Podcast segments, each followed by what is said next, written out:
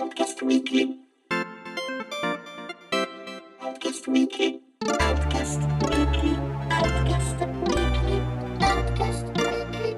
Outcast Weekly. Amiche e amici di Outcast.it, ben ritrovati e ben ritrovate. Io sono Alessandro De Luca, con me oggi c'è Francesco Tanzillo Buon pomeriggio. e siamo qui per una nuova puntata dell'Outcast Weekly, la punta- l'appuntamento settimanale in cui discutiamo delle- degli eventi più o meno interessanti che, si sono, che sono accaduti nel mondo dei videogiochi. Eh, questa settimana, mh, bah sì, è successa roba. La- cioè, il primo argomento io non ne sapevo nulla, sono pro- probabilmente vivo nel, nel mio monte del sapone, non, so- non sapevo nulla sul monte del sapone, quindi non sapevo nulla. Quindi di questo parlerà Francesco e mi, mi, eh, aggiornerà in, in- in, eh, in diretta. Eh, del resto invece son- sono abbastanza preparato. Volevo anche fare eh, un, eh, una parte tecnologica riguardo alla nuova tecnologia eh, lanciata da AMD proprio ieri, se non sbaglio, che è il Fidelity, Fidelity FX Super Resolution, ma lo volevo fare con Quedex, però non siamo riusciti a organizzarci, quindi lo faremo probabilmente per la settimana prossima, sarà un eh, segmento registrato a parte che faremo io e lui. E in regia c'è il solito Andrea Maderna che ci, si unirà a noi più, poco più tra, tra un po' per parlare di un gioco che, di cui non ho mai sentito parlare, però Inglet si legge, boh. comunque sì, ci parlerà di questo giochino. Comunque sì, cominciamo dal primo argomento che è la faccenda Abandoned. Che storia meravigliosa.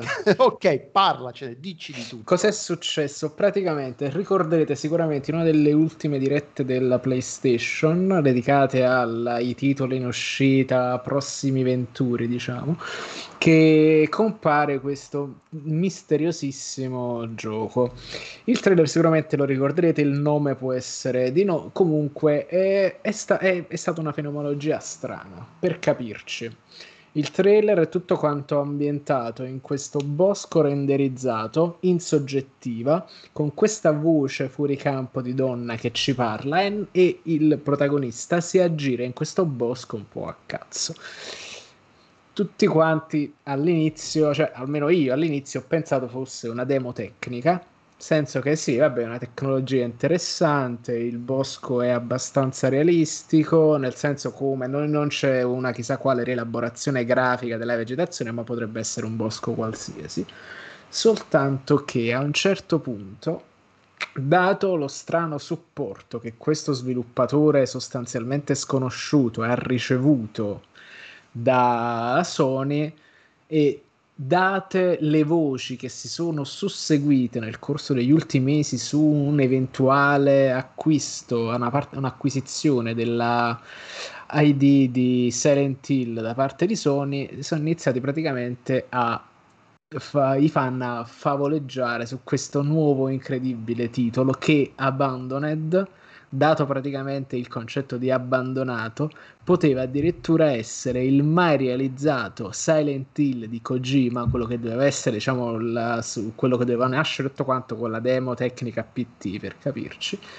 E, e quindi veramente sono iniziate a correre per internet queste voci che poi iniziato- sono iniziate a essere incontrollate e incontrollabili, specie nel momento in cui un poco di stanchezza post 3, un po' la mancanza di news, diciamo, secondo me un po' la stampa ci ha anche un po' azzuppato il biscotto, secondo me, fomentando quelle che comunque, cioè lo sappiamo, in fin dei conti una delle regole del complottismo è quello là che tu metti degli elementi apparentemente, cioè casuali sul tavolo e la gente colma lo spazio tra questi punti vedendo le immagini che preferisce di vedere, colmando le, le stesse vuoti.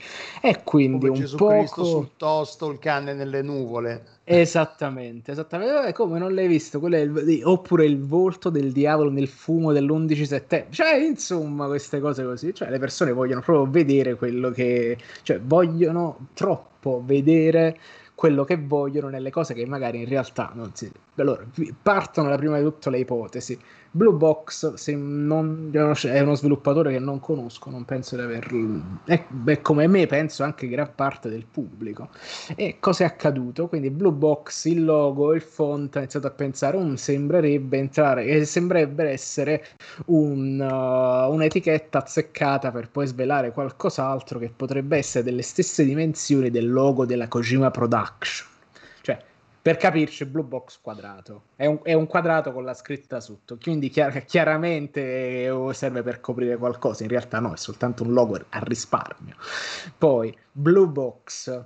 Eh, ma quindi le scatole BB come il bambino che viene portato dentro Death Stranding e quindi è chiaramente che c'è dietro tutto ciò c'è Kojima è come, come fate a non vedere praticamente l'evidenza è proprio lì è lui guardate e tre. Poi a un certo punto hanno iniziato a cavalcare tantissimo la cosa dicendo che il titolo reale di Abandoned, che non è ancora stato rivelato, inizierà con la lettera S e finirà con la lettera L e quindi bam ancora eccolo è lui è Kojima è Silent Hill confermato. Insomma diciamo eh, la mossa di marketing di questo studio è stata incredibilmente intelligente.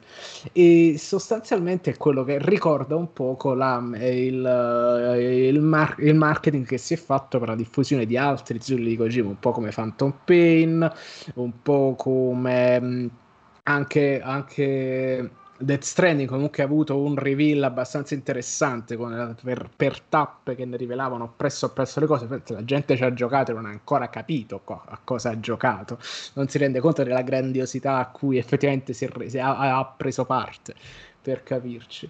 Addirittura notizia, la, la notizia più recente è che sviluppa- il, uno degli sviluppatori di Blue Box si è dovuto mettere in prima persona da sul Sony, sul eh, blog PlayStation, ha detto guarda io non sono Hideo Kojima, guarda so, sono una persona reale.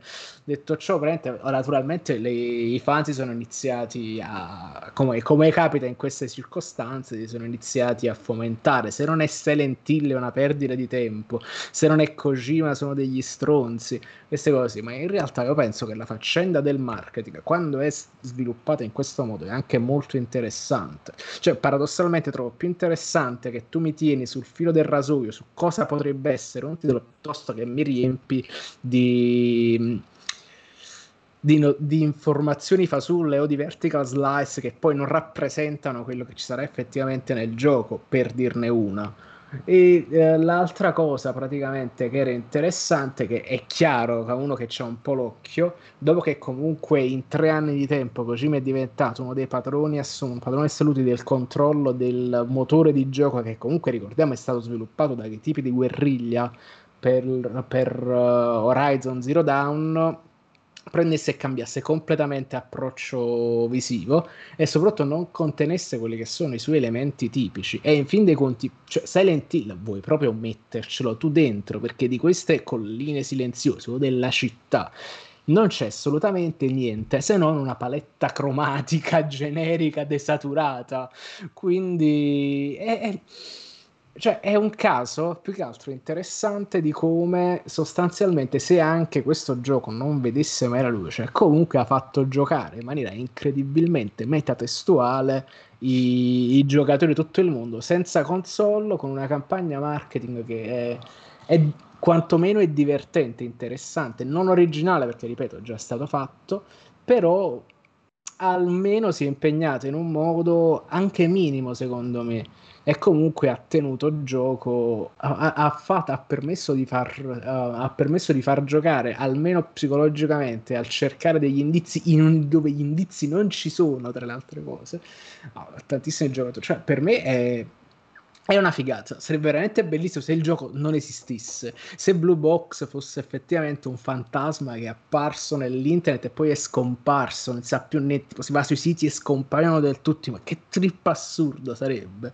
tipo con gente che inizia a smentire, no, no, abbandona, non abbiamo mai presentato nessun titolo, questi trailer scomparsi, dai, sarebbe una cosa incredibile e metatestuale. Tra l'altro il trailer, eh, scusate il trailer, vai, vai, vai il uh, logo di Blue Box sembra veramente fatto da un bambino dell'asilo a, a, a, alle prime armi con paint per Amiga. Cioè è un quadrato nero, cioè, tra l'altro ti chiami Blue Box, almeno il quadrato fallo blu, cioè è un quadrato nero con scritto Blue Box so, so, sotto Game Studio, boh vabbè sì, è... è ultra generico e quindi dove ci sta una cosa ultra generica non c'avevano il budget per il download. esatto hanno speso tutto quanto per fare i riflessi della pistola all'interno del cosa molto del bosco molto re- realistico tra virgolette. Quindi ripeto, secondo me è stato un grande momento di esaltazione collettiva che ha seguito il fatto che forse, e mi aggancio a quella che è la prossima notizia, e forse questo E3 non è stato coinvolgente come i giocatori avrebbero voluto e quindi si creano da sole le notizie che vogliono per soddisfare un'esigenza intrinseca di novità. Vai a sapere. Non so, Delu, tu che ne pensi? Ma io questa cosa non l'ho seguita, ho scoperto di tutto quello che è successo quando avete nominato su Slack appunto l'affair Abandoned. Uh, io non, non, non, sapevo nulla, anche perché poi dei Silent, i Silent Hill non sono, non sono particolarmente appassionato, quindi il fatto che uscisse un Silent Hill fatto da Kojima non è che ah madonna sì non vedo l'ora. No fondamentalmente non ne frega niente. Mi incuriosisce ma non è che sarebbe in cima alla lista dei giochi che, non, che muoio dalla voglia di, gioca- a, eh, di giocare. Eh, detto questo sì il, il, il, fenomeno l'evento in sé è interessantissimo e affascinantissimo. Il fatto che comunque dal nulla basato sul nulla e eh, partendo dal nulla, proseguendo sul nulla e terminando con poco più di nulla, perché poi alla fine c'è solo il responsabile. Uno dei responsabili è il responsabile o uno dei responsabili? È sicuramente uno dei responsabili. Eh, uno dei capi dello studio che dice: No, guardate, non, non sono Kojima, non. Eh, non siamo associati in nessun modo a, a Kojima, non siamo asso- associati in nessun modo a Silent Hill e a Konami, anche perché Silent Hill è di proprietà di Konami, il, il brand. Quindi, scusate, uh, quindi se loro fo- ci dovessero lavorare sarebbe comunque su licenza di Konami. Il fatto che qualcuno gli abbia potuto attribuire un gioco di Silent Hill di cui magari loro di cui loro probabilmente sicuramente non hanno una licenza, li metterebbe anche in guai legali non proprio non, eh, indifferenti. Quindi sì, eh, li mette in una situazione non, non, piacevole. Magari gli arriva la lettera dagli, dai, dagli avvocati di, di Konami che dice ci è giunta voce che state lavorando su un, uh, un gioco di Silent Hill e gli arriva il season desist, desist uh, classico. Per, per non parlare proprio di lo, Konami lavora sempre con la gente che porta il, uh, la katana, quella piccola da fianco ogni volta eh, esatto, che si vanno a esatto, fare sì, le sedute cioè... legali, insomma, tutti quanti Quindi no, inginocchiati. Sì, è... Però sì, boh, è, è affascinante questa cosa che la gente si crea, si crea quello, che vuole, quello che avrebbe voluto vedere, non c'era, vabbè, non c'è problema, ce lo creiamo noi. Il, esatto. Live l'hype inesistente. Cioè, pensavo fosse Silent Hill, invece era Slenderman.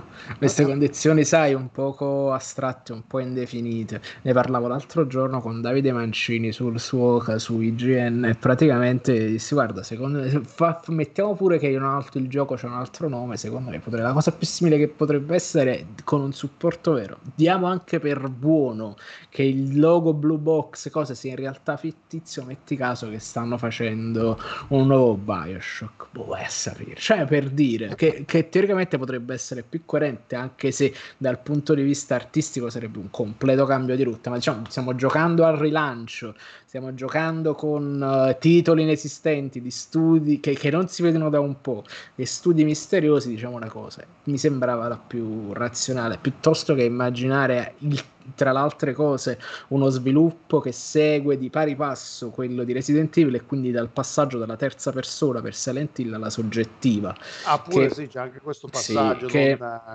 che, che, tra l'altro è come l'hanno deciso loro che il prossimo Silent Hill deve essere in soggettiva, quindi che non penso nemmeno sia la cosa più consona col tipo di gioco che si sta che, che vuole che con le finalità del gioco che tu vuole proporre tra l'altro Silent Hill. Ce ne sarebbe veramente un l'hanno fatto quelli facciamolo uguale quindi dubito. Penso che come al solito si distaccheranno mentre da una parte erano più se lo fa qua, quando sarà se sarà penso che anche lì più che impostarla di nuovo come se fosse soggettiva, dinamica, cioè razionalmente si distaccherebbero come si distaccavano all'epoca della, delle prime incarnazioni dei giochi con Resident Evil più barato, più uh, tarato su uh, un'esplorazione avventurosa action perché comunque si spara parecchio di più che in Silent Hill mentre Silent Hill più a investigare su quelle che sono le turpitudini mentali di gente che in realtà è pazza queste cose un po' più tra virgolette esoteriche esotiche quindi. Non, non aspettatevi, il pross- non aspettatevi la mossa Resident Evil 7 da Silent Hill No, non penso. Se mai uscirà un altro Silent Hill, perché a questo Semmai, punto perché, chissà.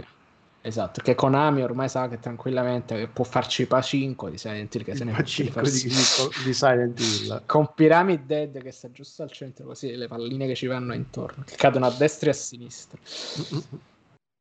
E intanto eh, salutiamo e ringraziamo Pacione per il ride che, che, ci ha, che, ci ha, portato tanti nuovi ascoltatori e spettatori. Ciao a tutti, eh, salutiamo IM Giaca, sì che ci dice che quel pacchetto lì è una roba procedurale di Unreal, Unreal Engine 4 che costa 40 dollari, 39 eh, più IVA magari, eh, quindi lo potremo fare anche noi, una roba, un, un tech demo del genere probabilmente. E noi ci sarà anche una casa probabilmente. Quindi sì. Eh, però sì, vedremo. Certo punto, Tra l'altro, il gioco è del gioco non è ancora stato mostrato no, nulla niente. che non sia questo video qua. Eh, è alla fine del video di presentazione o quel che l'è, del teaser, del teaser, del, del teaser, dicono che uscirà eh, nel terzo trimestre, nel, scusate, nel quarto trimestre del 2021, quindi da ottobre, novembre, dicembre, sì, da ottobre in poi, quindi pre- è previsto per, diciamo, per la stagione eh, delle, delle, feste delle natalizie, feste. Però boh, non si sa nient'altro, quindi mi sembra che ci sia un po' poco per esaltarsi. Sì, sì, sì, considerando poi che comunque se non sbaglio è stato anche registrato uno dei marchi tipo PlayStation uh, Experience, un fatto del genere, quindi probabilmente ci sono, cioè non solo una nuova conferenza, no? come lo State of Play che era una cosa un po' più, diciamo piccola, ma quasi una, un evento, tra virgolette, non grosso, grosso, grosso, ma di media, media grande portata, quindi Vessa, del resto Sony su queste tre ha fatto un po' quello che voleva, ha fatto quasi la Nintendo, mi viene da dire. E a proposito di E3, passiamo all'argomento successivo che abbiamo messo in scaletta, che è un articolo di Rob Fahey, che è un contributing editor di uh, GameIndustry.biz, uh, in cui dice, sostiene, fa un'analisi di quello che è stato l'E3 di quest'anno dopo che nel 2020 eh, era stato cancellato, l'evento era stato cancellato per via del, del, del Covid che era, stava mettendo vittime in tutto il mondo, era completamente fuori controllo e quindi fare una, una, una fiera del genere sarebbe stato un, quantomeno irresponsabile, mettiamola così eh, e i tempi, i tempi, non hanno avuto i tempi, eh, i tempi per organizzare una cosa eh, online, completamente online come è stato l'evento di quest'anno. Quindi quest'anno è stato un, uh, una cosa completamente online, con video fatti, con dirette su Twitch, eh, con, uh, con Jeff Knightley, quello dei Game Awards, dei Video Game Awards, che fa, ha presentato un po' di roba, se non sbaglio era lui che ha presentato, co-presentato, presentato la, tipo la, la, la conferenza eh, Microsoft, cioè, c'era lui di mezzo se non ricordo male. E, ehm, e comunque Rob Fay dice che l'E3 sta, ha perso un po' del suo, del suo ruolo, che, del ruolo che aveva molto importante che aveva in passato nell'industria dei videogiochi, era più che essere un...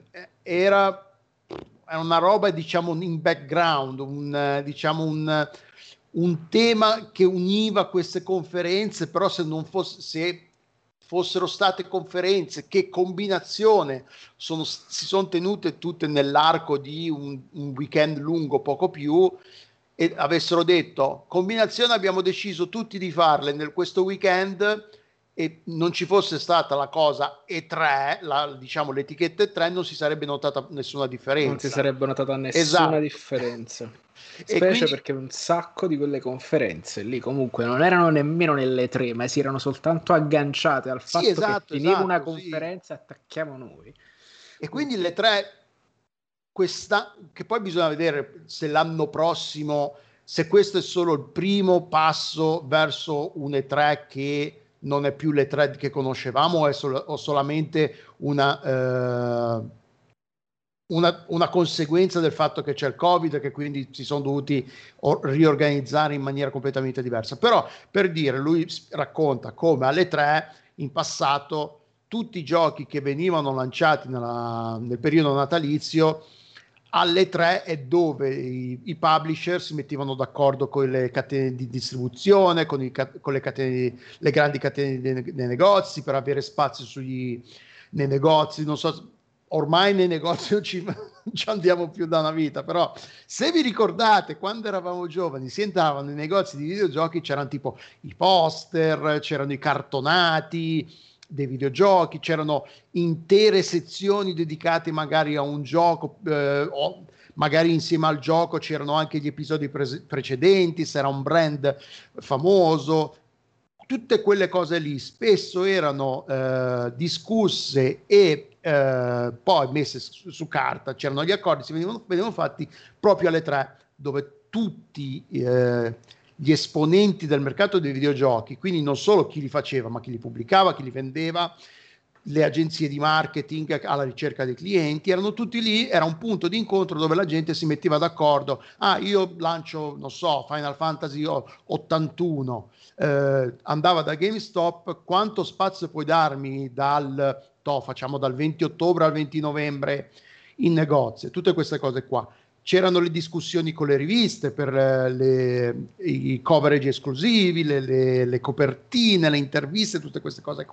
Ora il mondo dei videogiochi, il mercato dei videogiochi è completamente diverso, anche perché il, il modo in cui viene gestita la comunicazione tra chi i videogiochi li fa e chi i videogiochi eh, li vende, ci gioca è diverso. L'online ha rimosso un po' di te, tante di queste barriere, questa organizzazione, i tempi in cui si possono fare le cose è più breve, non c'è questa cosa, cioè una copertina di, un, di, un, di una rivista la devi programmare abbastanza in, in, anticipo. Una diretta online non ci vogliono mesi e mesi di, di pro, pro, pro, programmazione. È ovvio che più tempo hai, meglio è, però non è nemmeno una cosa che devi programmare mesi e mesi prima. E quindi Rob Fay fa questa, questa appunto, questa, questa analisi dice che eh, è, è, è, è, stato un evento nuovo per tante cose, ma è anche stato un evento che, che ha visto il ritorno di, di, elementi vecchi come le demo e le vertical slice, come che, che, che Francesco ha menzionato poco fa, come nel caso di, Final, del, di Stranger of Paradise, il soul-like uh, di Square che collegato a Final, Fan, a Final Fantasy che è una vertical slice fondamentalmente del gioco presa e data in pasta ai videogiocatori, cosa che in passato non, eh, non, si, non, non faceva nessuno. Ormai è, è, è, proprio diverso il modo in cui si, ci si rapporta, il rapporto tra i vari elementi del, del mercato dei videogiochi. Tu l'articolo l'hai letto, l'articolo che poi non è un articolo, è un pezzo d'opinione, diciamo. Allora, no, non l'ho letto, lo sto aprendo esattamente, cioè l'ho aperto prima, però effettivamente le cose che dice sono un po' le stesse cose che abbiamo discusso anche ieri con uh, Marco, Vito e con Pedez, insomma, che sostanzialmente per il per l'utente finale, cioè almeno per lo spettatore, per il pubblico, le tre è sostanzialmente la baracconata, eccetera, eccetera, i trailer, le puttanate, il casino, il, soltanto diciamo l'output, mentre invece quello che si viene a perdere effettivamente è quello che succede quando tutte quelle professionalità si trovano per un lasso di tempo limitato nello stesso luogo. Quindi è comprensibile che per certi versi, a parte che anche dal punto di vista dei contenuti è, è stato un E3 discutibile, ma una volta che tu togli quegli incontri che soltanto uh, la follia del momento presa alcolemica perché siamo tutti quanti attorno al baretto delle birre di Devolver nel parcheggio. Non puoi replicarla in una sede, diciamo, più più, uh, più, uh, me, uh, più, formale per capirci. Quindi sì, è triste che questa cosa vada per la... ma io non penso che comunque si perderà completamente. Allora, sono sicuro che la fiera delle tre o ha una, orga- ha una riorganizzazione, diciamo, dalle fondamenta o penso che tutto que- quello che rappresenta le tre per i professionisti verrà soltanto spostato in un altro, cioè dalle tre ad un altro evento, perché io penso sia in- inconcepibile che, non, che il vuoto creato da questa cosa, date soprattutto le possibilità che crea, non venga preso e rimpiazzato da qualcun altro, specie perché in questo caso l'organizzazione delle tre si è rivelata un po' si è rivelata poco uh, poco pronta a venire incontro a quelle che sono le aspettative del pubblico a livello di contenuti. Beh sì, Quindi... sono anni che parlavamo delle tre in crisi, con esatto. calo di, di pubblico, esatto. calo, calo di attenzione da parte anche delle parteci- delle, dei, delle, figure partecipanti. Vabbè, quest'anno per dire, Electronic Arts non ha mostrato nulla, Sony non ha mostrato nulla, Activision Blizzard non ha mostrato nulla. nulla. Take Two Interactive ha ospitato un panel, par- solamente un panel um, in cui parlavano di diversity, di, di diversità e, e, inclusione, quindi tutte queste cose qua. Uh, e peraltro una cosa che dice appunto Rob Fay è come mentre in passato quello che veniva mostrato alle tre dava l'impressione di essere tutto quello che sarebbe uscito a Natale, in, quest- in questo caso si è, si è avuta l'impressione, almeno lui ha avuto l'impressione, che tanti dei, dei, publisher non abbiano mostrato tutto quello che vogliono che pu- uscirà na- da qui a Natale. Eh, che, tanta, che si siano tenuti ancora degli annunci più o meno grossi che faranno nelle, pross- nelle prossimi mesi, settimane. Eh, mentre in passato alle tre mostravi tutto quello che avevi. Esatto, andavi Era alle tre. tre. Esatto esatto. Ma già che Microsoft, proprio quando è finita la conferenza, mezz'ora dopo, ha detto: No, comunque abbiamo un evento più grosso che lo facciamo esatto, sì. cioè, ma, cioè, il famoso mettere due piedi, un piede in due scarpe, letteralmente. IA che, che ha fatto questa fugace apparizione col trailerone di Battlefield e poi ha detto, e poi, e poi ha detto ce la vediamo poi. E Sony che comunque fa orecchie da morcare, cioè sta proprio là dall'altra parte a contare i soldi che ha fatto con le PlayStation 5. Cioè, in fin dei conti conti, eh, chiaramente L3 del, del dopo Sbornia probabilmente, però è anche effettivamente, cioè chi voleva sognare in questo 3 non ha sognato, letteralmente. Non mi ricordo, Fran- uh, uh, Francesco di Felice, no, come si chiama? Di Fe- Felice, Mar- mi confondo, come si chiama? Fabio di Felice, non Francesco di Felice, era uno che eh, che non so per chi ci segue da un po' ha collaborato anche con, con noi in passato con Autocast. Ogni tanto penso che qualcuno ogni tanto scriva. E comunque mi ricordo che postava era cioè mi ricordo che postava. Nel, nel, nel, durante il weekend di ehm, delle tre tra virgolette eh, aspettava con grande ansia la conferenza di Square, Square Enix per essere poi dopo aver dopo che era finita era lì completamente distrutto perché non, ha mostrato, non hanno mostrato nulla di particolarmente interessante. Il che Beh. non vuol dire no, che non abbiano nulla di particolarmente interessante. Comunque c'hanno magari... Life is Strange, c'hanno comunque il, il, anche Stranger of Paradise e teoricamente un, sulla carta un prodotto interessante, se magari non si rompe la demo e magari il gioco eh, si presenta un poco meglio dal punto di vista che io là... Allora, diciamo che ho, ho, diversi problemi con Square, specie per la, tutta la deriva che hanno preso ultimamente con la mania di fare i giochi letteralmente. È presente il meme che fanno su Ubisoft con la Monna Lisa e poi ci tagliano i pezzi. In realtà, quello è quello che ha fatto Square con Final Fantasy XV. Secondo me, in realtà, Ubisoft è la cornice che non ti vende quando ti compri il, il pacchetto base. E comunque nel pacchetto base ci sono 120 ore di contenuti senza DLC.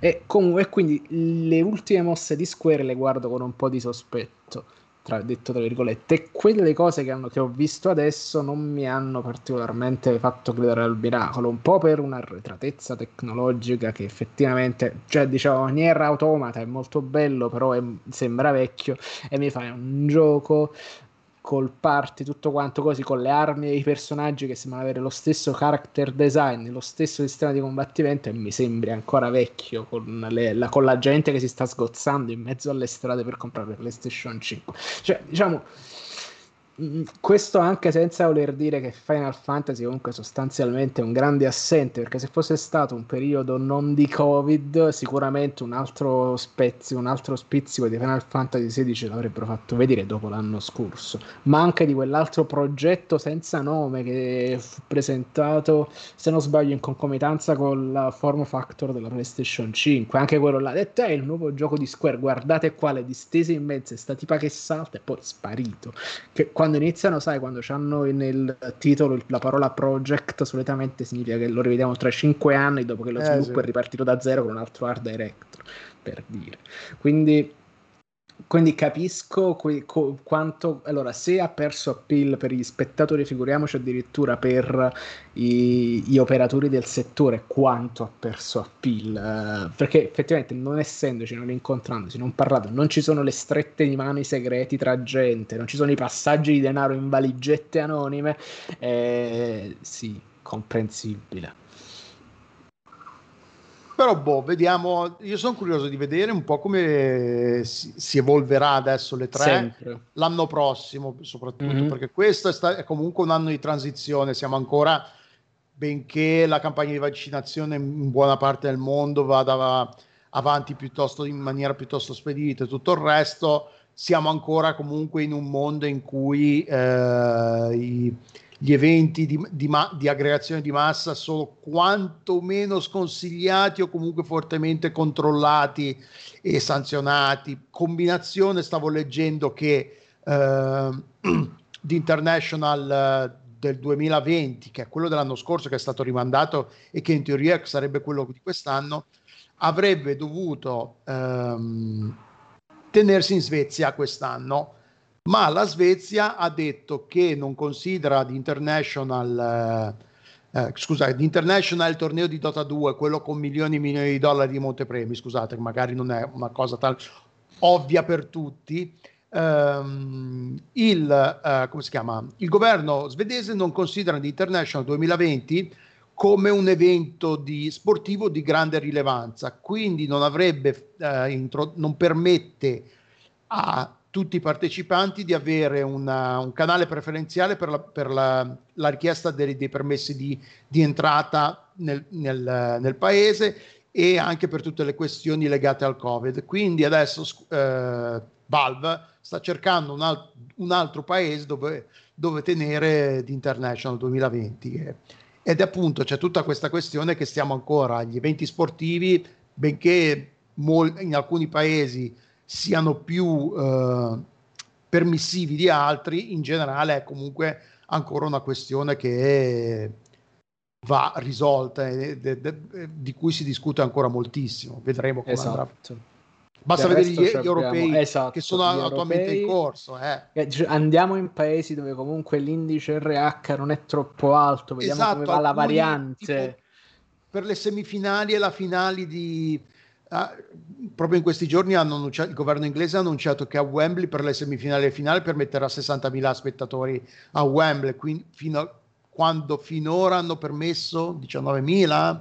Sì, esatto. Però non è una roba che ci sono molti esperti che dicono ma non so se sia una proprio così grande buona idea. Eh? Esatto. Ma cioè la cosa divertente è che magari gli stessi esperti nelle altre parti del mondo non vengono considerati tipo vabbè facciamoli a Budapest, non è che è la cosa migliore se li fai a Budapest. Sì, infatti, no. Perché comunque, eh, ma questo ma addirittura il casino sulle Olimpiadi, Tokyo sta ah, effettivamente esatto, pensando ancora, le sta facendo col freno a mano tirato praticamente. E, tra l'altro, notizia divertente collaterale: questo fatto del Covid e del, rinvi- del probabile rinvio delle Olimpiadi a Tokyo ha messo in crisi l'industria dei preservativi perché dovete sapere che quando metti degli atleti tutti quanti caricati Ah, a no, sì, un lasso di scu- è tempo come la, la, la scuola- come la le- gita scolastica. scolastiche, sì. Che meraviglia, che è un'immagine secondo me stupenda e che purtroppo eh, cioè, cioè, mettere in, in crisi l'industria dei preservativi, cioè rendiamoci un attimo conto delle proporzioni della cosa. Quanto trombano questi atleti Esatto. quando sono nel mese in cui sono eh, durante le Olimpiadi. Cioè, Esatto, poi vabbè, voglio vedere, sono giovani, pres- tutti prestanti, perché a parte quelli che magari fanno il tiro al volo, che magari non è che siano proprio, però in generale un artista, un, scusate, un artista, un atleta che va alle Olimpiadi è tendenzialmente in buona eh, forma fisica, fisica. E magari fisiche. anche tirato a palla perché Esatto, magari la preparazione atletica l'ha fatta magari in una, in una mentalità diciamo quasi Semi-zen, monacale insomma a un certo punto fa la gara non vuole sapere niente quello dopo che si è fatto i 100 metri di corsa per dire No, no, eh, ma infatti sì, questa cosa qua, non, non sapevo delle proporzioni che era in, in crisi la- l'industria dei preservativi, ma sapevo sì che le Olimpiadi era un po' un liberi tutti, perché comunque giovani, belli, atletici, eh, figurati se non tromba, ci mancherebbe anche. eh. Esatto, che ti dirò, ho visto una, una medaglia d'argento per la scherma a Napoli un paio di settimane fa ho detto, ah, però, bella ragazza. Sì, però, detto, però solitamente c'era anche tipo la- il giubbotto dell'aeronautica, cosa ho pensato, sì, schermi d'ora e probabilmente guardia. Ha fatto, "Ah!" La, mia, la, mia, la mia poca condiscendenza per la divisa contra- a contrasto con effettivamente che la Poi schermata spesso sono guardie di finanza, Esatto, quindi praticamente finanza, E quelli anche che- gente, st- cioè è difficile che tu devi metterti là, se sbagli a fare lo scontrino ti inculano, sai, questi fatti così. Comunque. Ehm, passiamo al prossimo argomento, abbiamo ancora qualcosa da dire sulle tre. Penso che possiamo passare al prossimo argomento. Questo qua ne parliamo un po' velocemente perché è una cosa che- che di cui avevamo parlato la settimana scorsa, che eh, Activision Blizzard aveva trattenuto, la, aveva rimandato la decisione sui pacchetti eh, finanziari che avrebbero dovuto distribuire tra i vari ehm, dirigenti della compagnia, tra cui c'erano appunto i 150 milioni di dollari da dare a, a Bobby Kotick.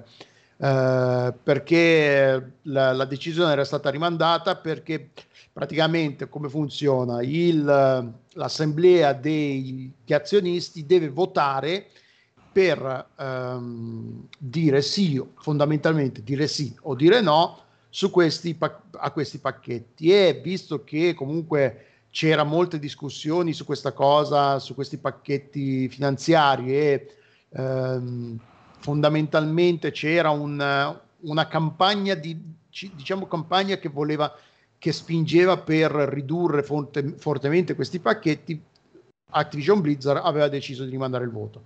Il voto si è tenuto con eh, mediamente a quanto pare il 96% dei, vot- dei eh, vabbè comunque il voto, il, il voto si è tenuto e hanno detto sì ok va bene ve li diamo quindi Bobby Kotick, se eravate preoccupati per Bo- Bobby Kotick, potete tirare un, un, sospiro di sollievo perché ha ricevuto i suoi 150 milioni di dollari. Quindi Sì, immagino- spicci, spicci. Sì. Tra l'altro, questa cosa qua era, c'era anche Electronic Arts in ballo su questa qua, per- perché diciamo che questo è il periodo in cui queste cose si tengono in tutte più o meno tutte le grandi aziende. E anche Electronic Arts aveva questa cosa che ehm, do- dovevano anche gli azionisti Electronic Arts dovevano votare per eh, i pacchetti che sarebbero finanziari che sare- avrebbero dovuto essere distribuiti tra il, i, i- diciamo, i, i dirigenti di, di livello più alto, tra cui c'è il CEO Andrew Wilson. Che io Andrew Wilson me lo ricordo quando io ancora andavo in giro per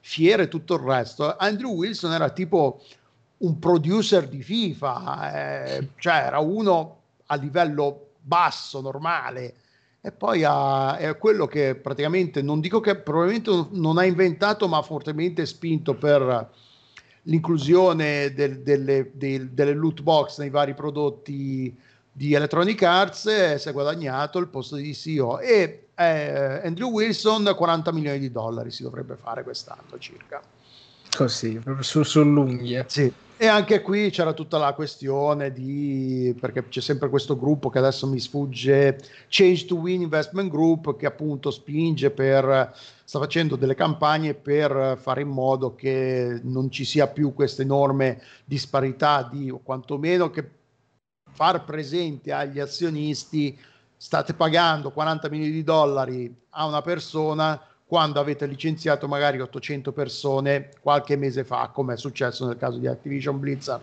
Quindi sì, è, è una questione. Comunque sì, è tutto da... da cioè il, il, problema del capitalismo non è questo, esatto. solo loro, è il sistema economico e finanziario in cui viviamo. Non è che loro fanno robe illegali, potete, si può discutere dal punto di vista etico-morale quanto ne vogliamo, però loro fanno gli, gli interessi degli azionisti e gli interessi del, della compagnia.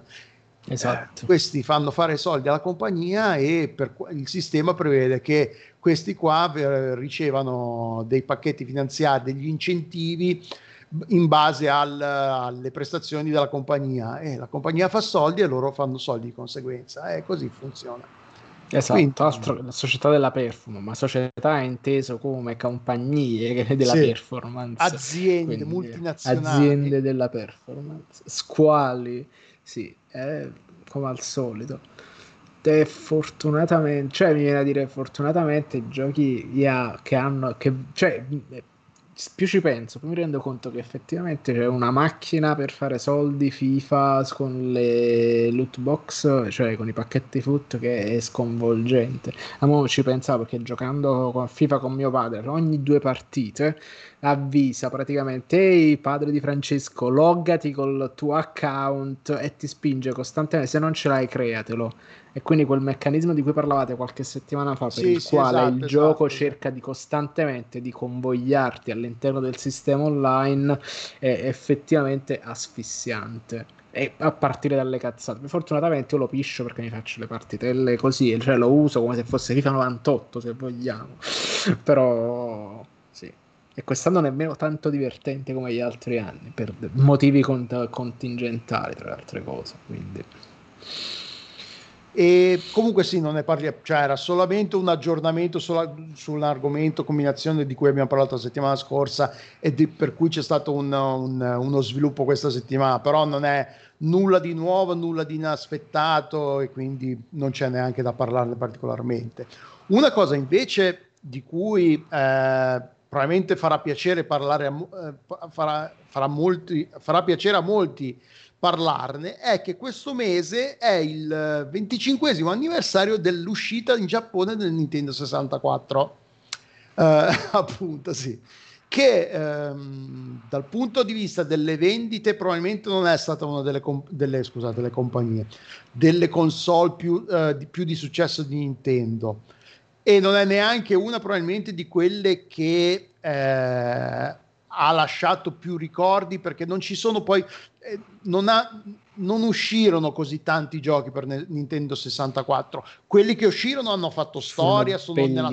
però non ce n'è esatto. non c'ha questa lista infinita di titoli ha, ha, un, ha una lista di titoli piuttosto scarna per quanto, soprattutto quelli Nintendo perché poi alla fine le console Nintendo le si compra per i giochi Nintendo. Di giochi Nintendo ne, non ne uscirono tantissimi Nintendo 64, però il Nintendo 64 è una console storica, soprattutto dal punto di vista tecnologico, perché uscì nello stesso periodo in cui uscì la PlayStation e in, uh, sono le due console che hanno portato il 3D nel mercato di massa dei videogiochi, mentre fino a quel, fino a quel momento il 3D era limitato al, ai cabinati, al giochi, ai giochi da bar, come, come si diceva da giovane, e, e alle produzioni cinematografiche con PlayStation e Nintendo 64 questa tecnologia è diventata a portata di tutti e di massa. Ovviamente è ovvio che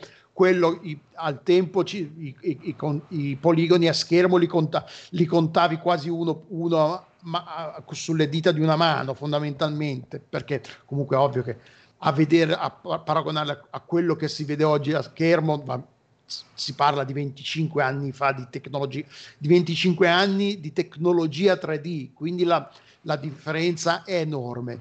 E Eurogamer ne ha approfittato per intervistare Giles Goddard, Goddard anzi, scusate, che è uno eh, che no, io non lo conoscevo e probabilmente non è tra, tra, tra, i nomi più famosi del mondo dei, dei videogiochi Nintendo, però è uno che ha collaborato attivamente allo sviluppo del, del chip, com'è che si chiamava quello, l'FX, uh, dov'è, dov'è, dov'è, dov'è, dov'è, dov'è? Uh, aspetta che non mi trovo, FX, ah, il Super FX. Il, il, chip Super FX, che per chi non lo sapesse era quel chip che, che fu aggiunto ad alcune console, eh, scusate, console, alcune cartucce per Nintendo, Super Nintendo, che permetteva le, una prima versione 3D molto ma molto eh... quello per capirci che stava sul primo Star Fox esatto forse. stava anche su se non sbaglio su come si chiama quel gioco di corse futuristico? Uh, F0 F0 se non sbaglio ce l'aveva, ce l'aveva, c'era su F0 e visto che era i chip, i chip Super FX erano sviluppati da Argonaut che è una compagnia che al tempo fondamentalmente era una compagnia che, vi, che lavorava in, un, in, un, in, uno studio flat, quello che sono i monolocali. In un monolocale di Londra, questi creavano gli, gli studi FX. Eh, scusate, gli studi, i, chip, eh, i, eh, i Super FX chip. Quindi per il passaggio però al Nintendo 64 si affidarono a ehm, aspetta che mi scordo la compagnia dove sono? Um, sono andati a Hollywood dove cacchio sono? Ah Silicon Graphics. Sono andati si sono affidati alla collabor- a una collaborazione con Silicon Graphics con cui hanno sviluppato di pari passo lo, il, l'hardware di Nintendo 64 quindi Nintendo non avendo riconoscendo il fatto che non aveva esperienza diretta col 3D, si sono affidati anni al, um, a Silicon Graphics per sviluppare insieme a loro il, questo hardware avveniristico, perché al tempo era avveniristico. L'intervista è molto interessante, ricor- rivela un sacco di roba, di, di, un sacco di particolari dietro le quinte, di come furono, di come furono sviluppati i giochi, perché poi Giles Goddard eh, oltre a collaborare attivamente allo sviluppo dell'hardware, eh, ha, eh, sviluppò anche Tenati Snowboarding ed è poi ehm, ha, ultimamente ha, ha pubblicato Carve, Carve Snowboarding su Oculus Quest e sta anche lavorando su um, Playdate, che è la console con la manovella di cui abbiamo parlato, parlato la settimana scorsa, con Whitewater Wipeout. Uh, che è un, um, un gioco sulla, sulla, sulla, serie di California Games per chi se lo, se lo ricorda, quindi quei multi-evento con, uh, con, discipline un po' fuori dal comune. E comunque l'intervista è molto interessante, ovviamente in, in inglese, e sacco di dettagli, un sacco di cose strane, come praticamente non ave- l'hardware Nintendo 64 non fu finalizzato per un sacco di tempo, quindi avevano a Kyoto avevano questo super computer che praticamente emulava il Nintendo 64 sulle basi, sulle basi delle specifiche che gli venivano mandate da, dalla Silicon Graphics che gli diceva ah sì abbiamo fatto questa cosa qua quindi dovete aggiornare il vostro computer in modo che faccia queste cose qua per un sacco di tempo non hanno avuto un hardware finale e hanno lavorato per un sacco di tempo su, eh, su un emulatore Ehm, sì, quindi sì, è un sacco interessante. Non so se tu l'hai letta, eh, però. Allora, no, non l'ho letta, però io eh, ho dei ricordi, cioè paradossalmente molto belli legati al Nintendo 64 che è stata la mia prima console. Ah, allora. Quindi tu praticamente bambino nel posso ricordare nel 97 tipo mi piazza in mano questo scatolo che era colossale con dentro Super Mario 64 e Star Wars Shadow of Empire E quindi là ero contentissimo. E questo ha creato nel mio immaginario videoludico una profonda idiosincrasia con i giochi 2D, che me li sta facendo, i giochi vecchi, me li sta facendo giocare Gio Pep con il retro Outcast, Ah, sì, perché io sostanzialmente tutta la, la prospettiva, le cose, lo- cioè il, il concetto dello sliding del 2D non l'ho mai acquisito come giocatore all'epoca, perché subito la prima cosa che mi sono avanti era Super Mario 64 e comunque dobbiamo anche ringraziare il Nintendo 64 per una serie di innovazioni tecnologiche che poi comunque hanno, sono state portate avanti e hanno fatto la fortuna di tantissimi giochi non peraltro eh, penso sia, sia sia l'ultima console a cartucce che la prima console con un analogico se non sbaglio sul pad. Sì, par- tra l'altro a, a proposito del discorso del, ehm, della, della scelta delle cartucce rispetto al CD, perché al tempo il CD stava diventando di massa, eh, PlayStation ovviamente, il CD, la musica era, stava uscendo praticamente tutta sul CD e eh, Nintendo invece optò per le cartucce. Da un punto di... E Goddard dice chiaramente, dice candidamente che fu per una scelta economica, perché comunque se fai uscire la percezione di un gioco che esce su CD è diversa da quella di un, cons- di un gioco che esce su, eh, su, eh, eh, su cartuccia, quindi ti puoi permettere di, ti potevi, al tempo ti potevi permettere di vendere a prezzo più alto un gioco su cartuccia piuttosto che su, non su CD. Poi c'era anche, c'erano anche dei vantaggi tecnici non indifferenti, come il fatto che comunque i caricamenti su cartuccia fossero molto più veloci, potevi quello, le scene, tutti i trucchetti del precaricamento, del fatto di infilarsi nei cunicoli tra, perché così nascondono il caricamento, tutti gli ascensori, tutte queste cose qua. Su Nintendo 64 non avevi questi problemi perché i, ca- i caricamenti da cartuccia non erano istantanei, ma poco ci mancava, quindi potevi permetterti di caricare in maniera molto più velocemente gli asset che, avevi, che, ti, che erano necessari per il proseguimento del gioco senza dover nascondere aperture di porte o cazzate del genere per nascondere vari, le varie fasi di caricamento. Eh, poi proprio a proposito di Super Mario 64 dice come quello che noi diamo per scontato, quindi la, quindi la navigazione di un, di un, personaggio all'interno di un mondo completamente 3D che non ti limita, che quindi non hai lo spazio, le limitazioni di un livello di Super Mario in 2D, sono tutte cose che gli sviluppatori di Super Mario 64 hanno dovuto risolvere per la prima volta perché non, non, non volevano fare una, una, roba come è stata, come si chiama uh, quel gioco in falso 3D per, uh, per PlayStation di cui hanno fatto, se non sbaglio, un remake recentemente, quello che c'era, eh, vabbè, io con i nomi, con i titoli, vabbè, comunque su Play Clonoa c'è stato tipo per esempio questi giochi che erano in falso 3D però fondamentalmente le meccaniche erano 2D e non volevano neanche farne un gioco isometrico. Volevano che fosse volevano farne un vero free roam, il primo free roam in, in 3D quindi si sono ritrovati a dover risolvere tutta una serie di problemi la telecamera la dai in mano al giocatore gli, dai per, gli, permetti, gli permetti di controllarlo oppure no? Perché il Nintendo 64 aveva un solo analogico. Un solo analogico, centrale tra l'altro. Esatto, cose. quindi non, è, non avevi il, il, secondo analogico con cui ti potevi permettere di controllare la telecamera. Quindi c'era tutta una questione di sviluppare la telecamera, dove metterla, come, auto, quanto, come quanto automatizzarla, l'altezza, la distanza, tutta una serie di robe che noi diamo per scontate perché ormai cioè, è un da- tutti i giochi sono così, però al tempo non avevano metri di paragone, ah in questo gioco l'hanno fatta così, lo facciamo anche noi così, no, sono loro stati i primi a farlo. Eh, quindi no, sì, no, è assolutamente è un, veramente interessante come intervista, c'è un sacco di roba eh, strana che non ti aspetti ehm, e lui, tra l'altro, questo qua è un po', sembra un po' che, uh, che viva tra le nuvole perché gli dice all'inizio dell'intervista: gli dice, Ah, lo sai che quest'anno è il 25 anniversario del.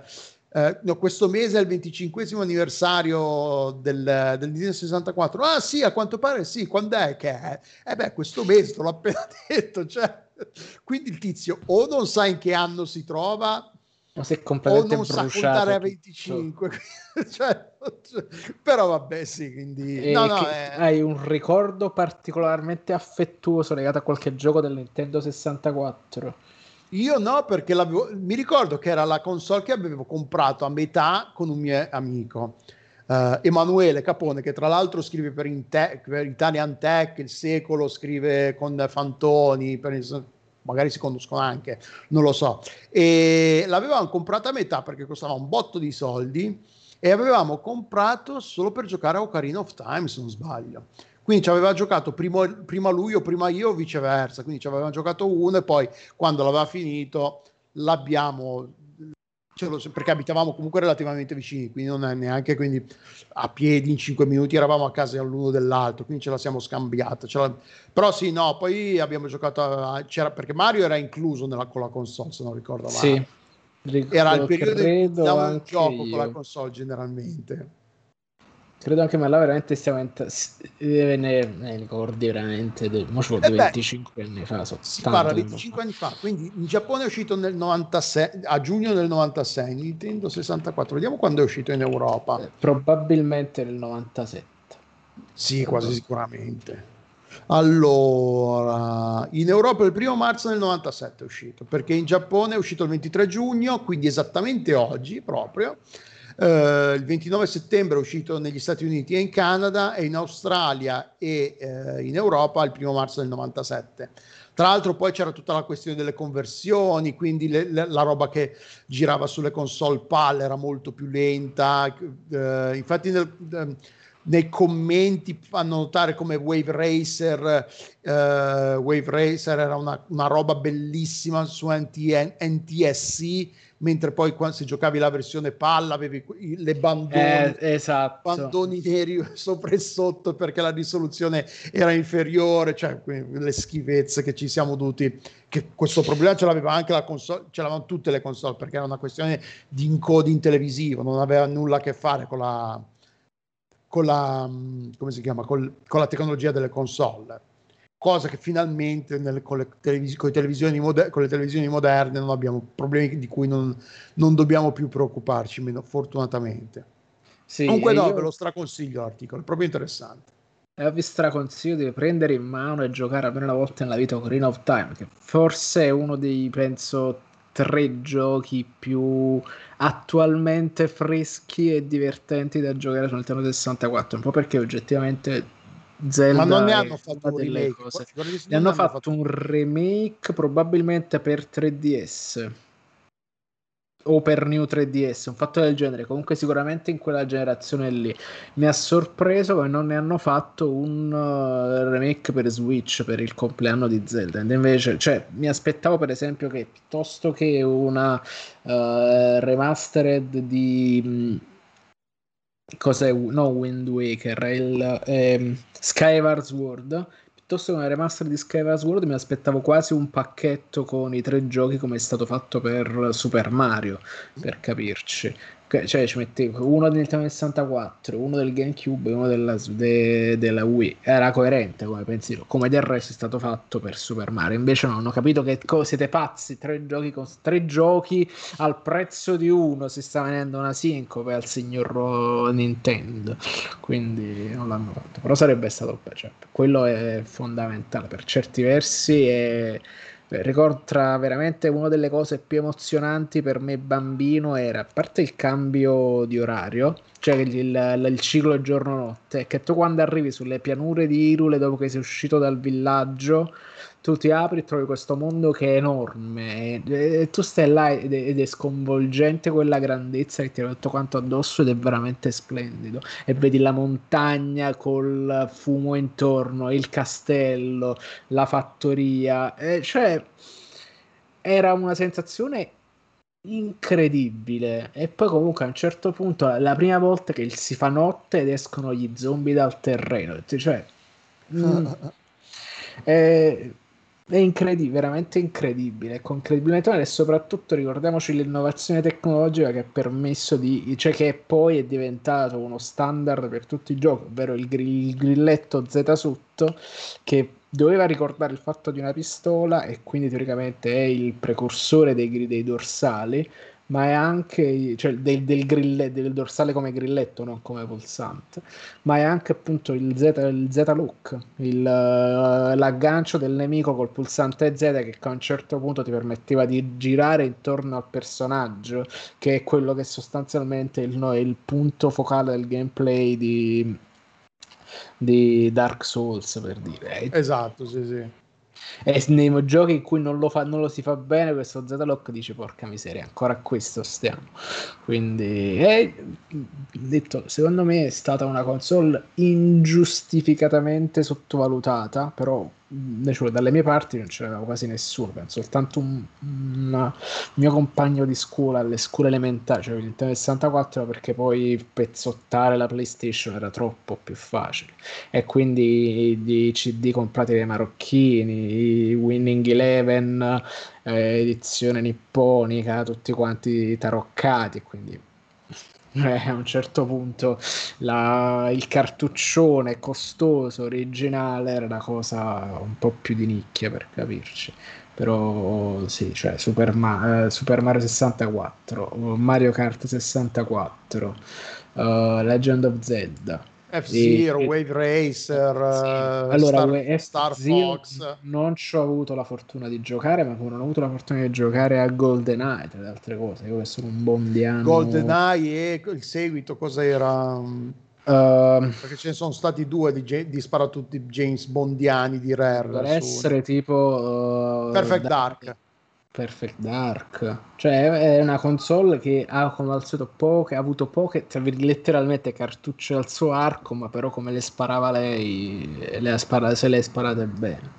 Tra l'altro una cosa che eh, stavo rile- scorrendo velocemente l'articolo di nuovo, c'è una cosa che è in- interessante anche il punto di vista, il modo in cui Sony e Nintendo intendevano il 3D e come lo promuovevano, mentre Sony puntava sul numero brutale di, di, di, poligoni a schermo. Ah, abbiamo 100.000 poligoni a schermo piuttosto. Nintendo puntava più che altro invece sulla qualità dei pixel, di come erano illuminati, di come erano definiti, di come erano... che lui dice non è che sono due punti di vista, due, due approcci alla questione perfettamente validi entrambi e parte, integ- parte integrante l'uno del, dell'altro, cioè non è che poi non, è, non esiste uno senza l'altro e viceversa e fondamentalmente è poi quello siamo sempre andati avanti su questa cosa qua aumentando il numero dei poligoni e aumentando la qualità della definizione di, dei singoli pixel perché comunque se le, le, texture che ricoprono questi milioni e milioni di poligoni fanno schifo non importa ma allo stesso modo se le texture sono spalmate su due poligoni per fare un personaggio ovvio che perdi quella la sensazione di stare guardando qualcosa di visivamente piacevole e comunque anche di, di, credibile, a meno che non sia una scelta precisa, scelta stilistica, tutte queste cose qua. E, e quindi sì, eh, anche da lì è nato il modo in cui viene, con, che poi è un po' la stessa la cosa che fa sempre Nintendo, che è sempre meno puntare sull'aspetto brutale dei numeri che fa girare una console. Beh, della potenza brutale di, di, una console piuttosto di quello che sei capace a fare con la con Sì, la... non, è, non, è, cambiato molto dal No, questo, sotto questo punto di vista qua no, Nintendo ha sempre questo approccio pseudo artistico alla promozione, alla creazione delle proprie art- delle... anche, anche se in passato no, in passato Nintendo ha sempre fatto questa cosa. Fino al Nintendo 64 è sempre stata una è... Nintendo puntava a fare console potenti, cioè non è che è dal Wii in poi che si sono resi in conto che a rincorrere eh, le, tecno- tecnologicamente i concorrenti non ne sarebbe uscito nulla di, di, di, economicamente valido, perché comunque è una gara che perdi in partenza perché sei sempre indietro tecnologicamente a, a quello che esce i, famo- i, i, famigerati due mesi. Se aspetti due mesi, ovviamente usci- ci sarà qualcosa di tecnologicamente più avanzato che costa meno. Quindi mm-hmm. se cerchi di fare la cosa più tecnologicamente avanzata, parti, perdi in partenza. Tanto vale fare qualcosa che sai che tecnologicamente non è al, al, al, al picco, però ci, cerchi di infilarci roba che eh, ti dà valore in altro modo. Non sempre funziona, come abbiamo visto con Wii U per dire, però con Wii ha funzionato alla stragrande questo approccio. Mm, però è esattamente comunque una contraddizione fortemente giapponese questa, nel senso che a un certo... cioè, vediamo in Nintendo quello che comunque è un poco lo sviluppo tecnologico del Giappone, che a un certo punto a noi si è sempre venduto anche con una serie... cioè a un certo punto il Giappone era, era, economicamente fortissimo, poi a metà degli anni 90 comunque c'è stata la crisi anche da loro, corruzione e cose sì, brutte. Sì, hanno avuto e quindi c'è stato questo cambio di paradigma e quindi sostanzialmente lo sviluppo tecnologico, non dico che si sia fermato, è soltanto che si sono tenuti più care le cose che funzionavano cercando di rimpiazzarle il meno possibile. Lo Shinkansen, il treno più veloce, eccetera, eccetera, comunque è oggettivamente un progetto vecchio vecchio, i taxi che girano, quelli con i quali vai, al, vai sicur- arrivi sicuramente a casa, sono quelli là gialli vecchi con le tendine torno torno. È, è sempre scansare Lexus che solitamente A non sanno dove ti portano, B ti fanno un culo così a livello di prezzi cioè i, i, i hanno ancora i ATM con i pulsanti che tu devi premere non hanno il touch per dire sono è, è molto coerente con la mentalità giapponese di tenere secare le cose che funzionano senza dover necessariamente rincorrere il nuovo. Qualche volta gli va bene, qualche volta no, come se per voler ritornare sulle tre di Nintendo qualcosa è uscito incredibilmente bene, qualcosa un po' meno. Penso per esempio ai menu a schermo di Shin Megami Tensei 5 sembra effettivamente un gioco della PlayStation 2. o le, le, le, l'assoluta mancanza di texture di Doom Eternal su Switch che anche lì farlo girare io quando uscì guardai la PlayStation 4 che ho qui a fianco la, la 4 Pro dico mm, inizia l'estate inizia a fare caldo, ma chi me lo mette? Mi devi mettere un gioco qua dentro e farlo frullare come se fosse un, un reattore nucleare, perché lo sappiamo tutti che le PlayStation 4 frullano tantissimo. Quindi no, se ne, se ne parla più in là con calma sulla macchina nuova. E quindi invece no, loro caparbi, invece no, ci mettiamo Doom Eternal, siete pazzi. Poi Apex Legends che è uscito da poco e, e pare che tecnologicamente sia una roba terribile. Sì, non, hai, non hai il report. E re- realizzazione. Cioè la macchina ha evidenti li- limiti tecnici e cioè, se non approfitti, se un gioco è un gioco, se, se ci converti un gioco che è pensato per girare su una macchina tra virgolette tradizionale e non puoi sfruttare al meglio il, touchpad o tutte quelle cose che fa bene il Nintendo Wii, eh, scusate, lo Switch, ti ritrovi con una conversione fortemente eh, limitata, soprattutto dal punto di vista tecnologico specie perché là non è abbastanza veloce, non sei abbastanza competitivo. Eh, esatto. Apex è anche un gioco abbastanza spietato. Sì, Mi sì, è sempre no. piaciuto molto per il gameplay perché ero un afficionato di Titanfall 2 e ho detto il mio sogno era vederci effettivamente i titani a un certo punto perché non c'è cosa più bella quando fai il drop orbitale diretto che lo, lo sganci come arma era una cosa bellissima. Cioè ti parlo di io praticamente Titanfall 2 mi annoiavo perché vincevo tutte le partite. Troppo via, ciao. Vieni a giocare con me Quedex ad Apex allora. Ma Apex sono una sola perché io devo stare. Ecco, per esempio, sono un ottimo, cioè un discreto giocatore. Cioè, prima mi definivo un discreto giocatore di Call of Duty. Ho giocato a Black Ops l'ultimo e ho detto no, sono un discreto giocatore di Modern Warfare. E quindi sono rimasto panicoso. Poi voi giocate con i PC, siete troppo più veloci. Posso giocare con la PlayStation, ma vi inseguo sostanzialmente. Però molto volentieri possiamo provare, tanto in amicizia. So che tu sei quello competitivo invece. No, del... ma ultimamente perché ho preso una pausa adesso ci sto giocando un po' meno, quindi mi sono un po' mo- molto calmato. Lo prendo molto meno, sono molto più rilassato in questo periodo.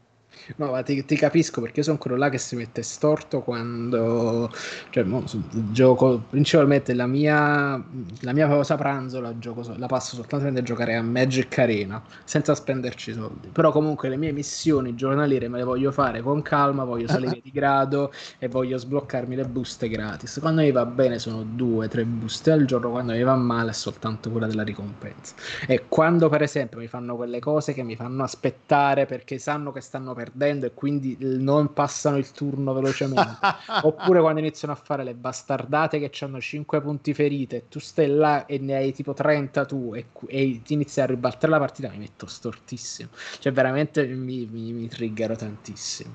Perché ora ci vuole una cosa in cui riesco ad andare in controllo, mentre invece la prendevo con maggior sportività su, of, su Modern Warfare Black Ops come c'è stato effettivamente il, lo schifo dell'auto AIM perché tu vedevi col, col, gioco appena uscito che fortunatamente ho avuto il codice l'ho recensito per Nerdcore di Lorenzo Fantoni e ehm, e effettivamente tu mentre stavi là a giocare comunque venivo da Modern Warfare che ero forte forte nel senso che eh, tre partite su quattro le vincevo e la quarta facevo il migliore della squadra che perdeva. A un certo punto arrivo là sopra e il mondo è completamente ribaltato. A parte una era, a parte una uh, parte era un gioco secondo me un po' eh, tecnicamente un po' rotto rispetto a come era raffinato Modern Warfare su tutto.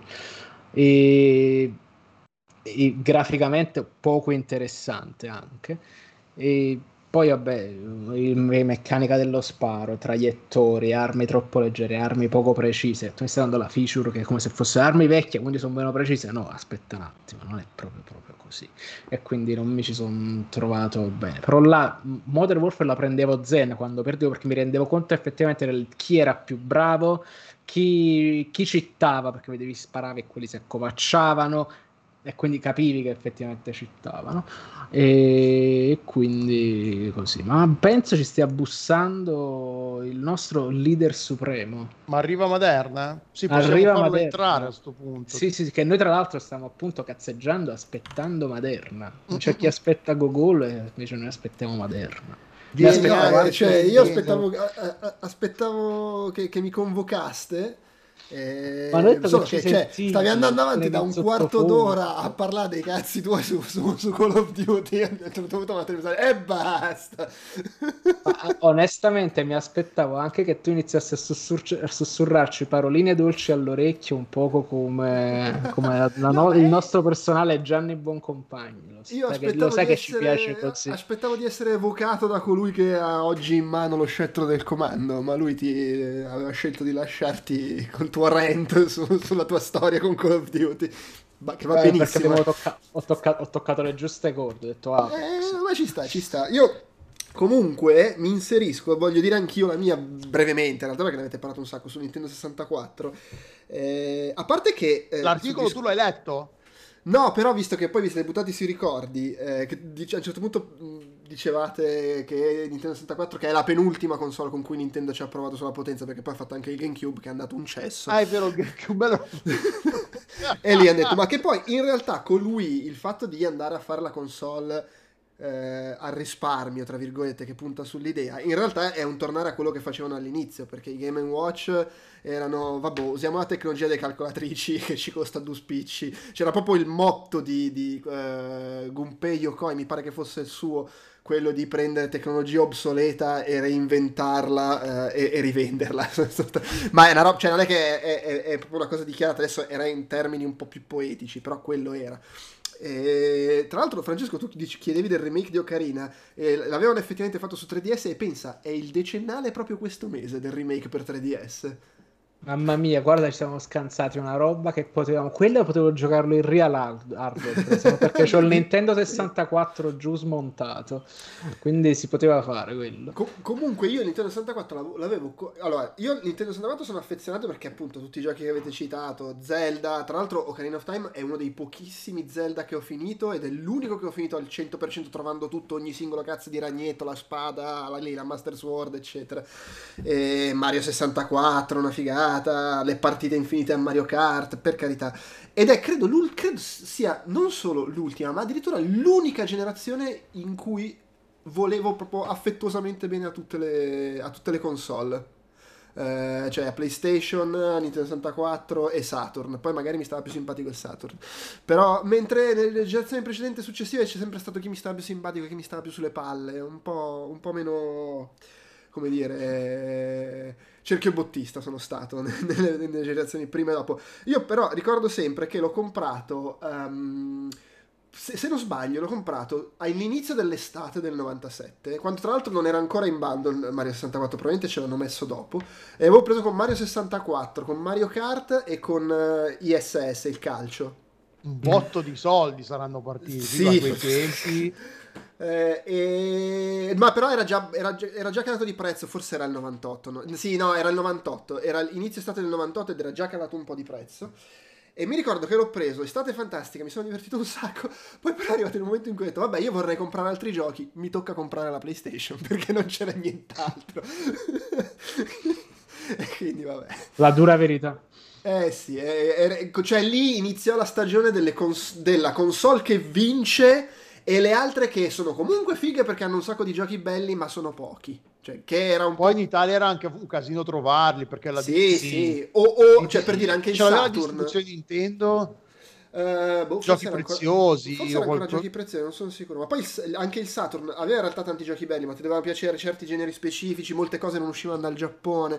E... Però proprio ci sono state quelle due generazioni in cui gli altri avevano giochi bellissimi, ma rispetto a quanti ne uscivano su PlayStation eh, non, era- non c'era veramente confronto. E quindi se, se eri uno che giocava tanto non, non potevi fare a meno della PlayStation. Non ti bastava avere solo il GameCube, solo il Nintendo 64, solo il Saturn solo il Dreamcast, per quanto ci fossero un sacco di capolavori su tutte e quattro. E vabbè, che- almeno questo è il mio ricordo. Poi magari c'era qualcuno che dirà: Non è vero, io avevo 300 giochi bellissimi su Dreamcast. È bravo. Eh, ma quindi l'unico. 25ennale del Nintendo 64 facciamo qualcosa contro retro, ret- Retrowcast. No, abbiamo appena festeggiato il 25 anno del Nintendo 64 così, dentro Outcast 1. Però Ok. possiamo fres- festeggiare qualche 25ennale di qualche gioco, probabilmente nella, nella famosa Season 2 di Retro Outcast. Ah, Vai a quello, sapere. quello potrebbe Beh, Super Mario succedere. 64 sì, se, se è il 25ennale della console è anche Eh, fondamentalmente ma noi in realtà però 25ennale facciamo sulle decine, facciamo decennali, ventennali, Ah, ok, trentennali, quarantennali, per cui insomma, non lo so, non lo so, vedremo, vedremo. Va bene, allora io in realtà sono qua per parlare come al solito di giochi a cui ho giocato e ne ho due. Ah, ah, doveva essere uno solo, ma in realtà riesco a Ne infilarcene hai uno. finito uno mentre parlavamo noi. Eh, No, per- stamattina ho, ho, ho 100%ato quello, il primo di quello di a cui avrei parlato comunque e ho giocato un altro po' all'altro e mi sento sufficientemente pronto per parlare di, di entrambi. Eh, il primo cos'è? È questo Inglet, che è un gioco eh, indie assolutamente, eh, sviluppato da eh, Ni- Ni- Niklas, oddio com'è che si chiama? Eh, ehm, eh, Niflas, Ah. Niflas eh, che è questo sviluppatore, credo danese, anzi lo, lo darei abbastanza per scontato, che ha fatto eh, in realtà Nicolas, Niklas Nigren, nome completo, eh, si è fatto notare con la serie dei platform che si chiama Knit o Knit. Eh, e ha fatto altri giochi, insomma, Night Sky, giochi che comunque chi, chi segue la scena indipendente conosce. Forse la sua cosa più famosa è Affordable Space Adventures, che era noto come il gioco su Wii U che sfruttava lo schermo del Wii U meglio di come l'abbia mai sfruttato Nintendo. Eh, quel gioco in cui tu controllavi questa, questa astronave precipitata su un pianeta alieno e in pratica eh, sulla TV avevi l'astronave che andava con questa grafica un po' alla Metroidvania e sullo schermo del Wii U avevi la plancia di comando dell'astronave con tutti i tasti da premere. Era molto molto carino. Comunque, questo Yingled, che tra l'altro io avevo già provato un annetto fa in una versione di anteprima, avevo fatto anche la- la- quando facevamo ancora gli Outcast sala giochi, e, e ricordo ci avevo giocato con, mia figlia seduta sulla gamba, che le piaceva tantissimo, e avevo poi scritto agli sviluppatori dicendo, guardate, mi sono divertito, è piaciuto anche a mia figlia, e, e in più mia figlia è partita che all'inizio, mi- quando morivo, schiattavo, era abbastanza difficile la versione di anteprima, mi faceva i discorsi di incoraggiamento, co- tipo quelli che le faccio io quando fa fatica a imparare le- la musica col, col pianoforte. No, dai, ma provaci, insisti, se provi tutti i giorni vedrai che ce la fai. Ecco, mi ripeteva queste stesse cose mentre mi vedeva morire nel gioco. Tutti i giorni e vedrai che riuscirai, dai, ce la puoi fare. E dopo un po', arrivato all'ennesima morte, le è partita una roba tipo: Oh la la, boring, spegni. Cioè, parole quasi testuali. E, e che cos'è? È una specie di gioco di piattaforme in cui tu controlli questo boh, un batterio, un microbo, una roba del genere. Eh, c'è questo filmato iniziale che chi ci sta guardando l'ha, l'ha appena visto passare, in cui lui assieme ai suoi compagni microbi stanno guardando la TV, arriva un asteroide sulla Terra che spacca tutto e praticamente tu devi andare in giro a cercare i tuoi amici in una world map che è Copenaghen eh, rifatta con uno stile sicuramente particolare, però è sostanzialmente Copenaghen. E tu controlli sto coso che fluttua. eh, e non è strettamente un platform perché non vai su piattaforme. Eh, quando sei sopra questi- queste figure geometriche ti ci puoi muovere liberamente dentro e dopodiché muovendoti prendi l'impeto e non è proprio che salti, è che ti lanci eh, e c'è la fisica che gestisce il tuo precipitare. In più hai la possibilità di fare un- uno scatto in avanti, un po' tipo il potere che si sblocca in Ori and the Blind Forest dopo un po' stile fionda, cioè lo direzioni e parti. E, e questo scatto ne puoi, fa- ne puoi fare uno e poi non ne puoi più rifare finché non atterri da qualche parte. A questo eh, si aggiungono poi altre cose con cui puoi interagire, oltre a queste, diciamo, chiamiamole piattaforme base. Per esempio, ci sono delle barriere eh, di colore blu che se ci caschi sopra rimbalzi. Ci sono quelle, se invece usi il, la lo scatto, ci passi attraverso. Le barriere rosse fanno il contrario, cioè se ci vai sopra, passi attraverso. Se usi lo scatto, ci rimbalzi contro e poi anche ti, ti- ti appare una riga che ti indica la direzione in cui scatterai. Poi ci sono queste, queste specie di rettangoli gialli su binari che tra l'altro credo siano la, la- la versione del gioco della metropolitana di Copenaghen e quando ci finisci dentro ti trasporta in un altro luogo. Tutte queste cose si mescolano e ogni volta che tu interagisci con qualcosa, che sia rimbalzando, che sia eh, atterrando su una piattaforma, che sia prendendo il treno, ti ricarica la- la- lo scatto, la fionda. Quindi di fatto tu quello che puoi fare è salto, rimbalzo su una barriera rossa, a quel punto posso fare un altro, sal- un altro, mm, un altro scatto e- che mi permette di rimbalzare alla barriera rossa successiva, su cui rimbalzo, ho un altro scatto a disposizione, è tutto così. Esco da un treno, ho un altro rimbalzo, è tutto un cercare di rimanere in costante movimento sfruttando il fatto che ogni volta che tocchi qualcosa hai- puoi fare un altro, chiamiamolo, salto. È molto figo, si crea un flusso proprio, un flow di, di gioco veramente eh, piacevolissimo una volta che hai imparato un po' le dinamiche riesci a giocare. Rispetto alla versione a cui avevo giocato un anno fa è più accessibile, quella era veramente stronza. Poi ha il fatto che tutte le piattaforme, su- le piattaforme quelle base su cui ti fermi, qua- se ci stai fermo per 2-3 secondi le trasformi in un checkpoint, quindi comunque ti puoi fare i tuoi checkpoint dove vuoi e il gioco non è eccessivamente bastardo in termini di se schiatti devi ripartire dall'inizio del livello e robe del genere. Eh, visivamente è affascinantissimo, ha queste scelte estetiche di colori super suggestive e anche la musica è veramente molto molto bella ed è tra l'altro dinamica, cioè eh, bellissima come composizioni e in più si modificano in base a quello che stai facendo in quel momento, quindi su- super super figo anche da quel punto di vista. Eh, piacevolissimo, poi io l'ho finito eh, in un paio d'ore, quindi diciamo rientra in quella fascia di giochi eh, che quel- quel- quella, quella fascia di giochi indie da un paio d'ore per così dire eh, che va detto poi lì dipende anche perché io su questo tipo di giochi devo dire mi trovo sempre molto a mio agio eh, giochi di piattaforme giochi in cui devi concatenare salti e robe del genere quindi magari altri ci possono mettere un po' di più. È comunque un gioco da 7 euro cioè mh, si- ci sono giochi da 15 euro che durano due ore.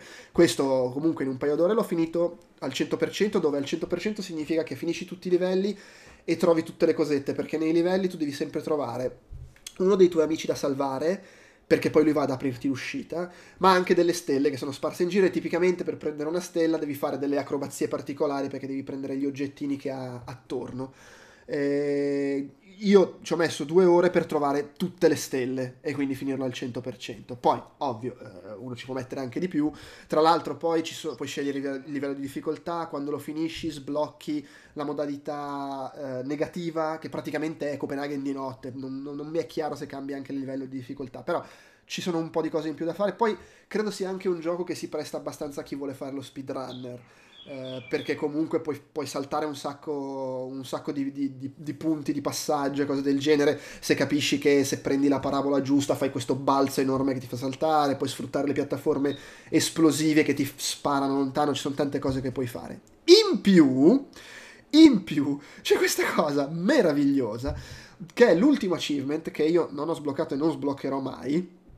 Che, che si chiama eh, tipo 101.pdf perché quando tu eh, scarichi il, il gioco, cioè nel senso lo compri per esempio su Steam e, e lo scarichi, eh, nella cartella di installazione ti ritrovi questo PDF che ti spiega come completarlo al 100%, proprio c'è un PDF di testo. E, e in pratica il modo per completare il gioco al 100% è che ci devi giocare a Copenaghen. Cioè, devi usare un tablet, uno smartphone anche un computer che comunque rilevi che sei a Copenaghen. E non solo, i singoli livelli li devi giocare e completare al 100% nel punto di Copenaghen che riproducono. Cioè, c'è un livello che riproduce la tal piazza, tu devi stare, la- l- il giardino botanico, e dice non devi stare necessariamente nella, se- sier- nella serra, spiega, ma comunque nel giardino botanico, devi metterti lì, giocare, da quando inizi per la prima volta il livello hai una settimana per, per trovare tutte le robe del livello. Ed è così per tutto, c'è un livello che ha il, no- che ha, ha il nome di tre stazioni della metropolitana, e dice puoi giocarci eh, stando fermo a una delle stazioni o anche stando sul treno mentre va da una stazione all'altra, ma attenzione perché se poi resti sul treno e vai in una stazione che non è prevista, eh, eh, eh, allora devi ripartire da capo. Non ti addormentare, non ti distrarre troppo. Esatto. Ma VPN E- con la pala, quindi mi hanno detto, eh, per risolvere al 100%. Probabilmente sì, anche se di solito le VPN però non sono così specifiche, perché tu poi nella- con la VPN metti magari la città di Copenaghen, ma non cazzo la piazza precisa. Quindi non lo so se riesci a fregarlo con la VPN, magari sei a una VPN, adesso non sono un esperto, magari ci sono VPN talmente precise che puoi metterci, che ne so, le coordinate. Eh, però insomma questa cosa qua eh, che ovviamente è un elemento in più, eh, però vabbè, insomma, ba- anche se vedo su Steam che tipo il 5% della gente l'ha fatto. Perché sono di Copenaghen. È chiaro, sì. Tra l'altro è bello perché alla fine del PDF dice, eh, c'è la la- il paragrafetto speedrunner e dici se provi a fare la speedrun del 101% di Inglet, cioè quella appunto che devi fare a Copenaghen, attenzione perché te la invalidiamo se, se eh, metti a rischio di vita la gente guidando in auto troppo velocemente o urlando a quelli che ti bloccano la strada spingendo le persone. Il gioco che cazzo sta, che stai? stai urlando in, in strada pure forte. eh. Sì. Beh, perché io mi immagino che uno che sta a Copenaghen e vuole fare il video della speedrun si riprende magari anche mentre va in giro per la città. Cioè... Esatto.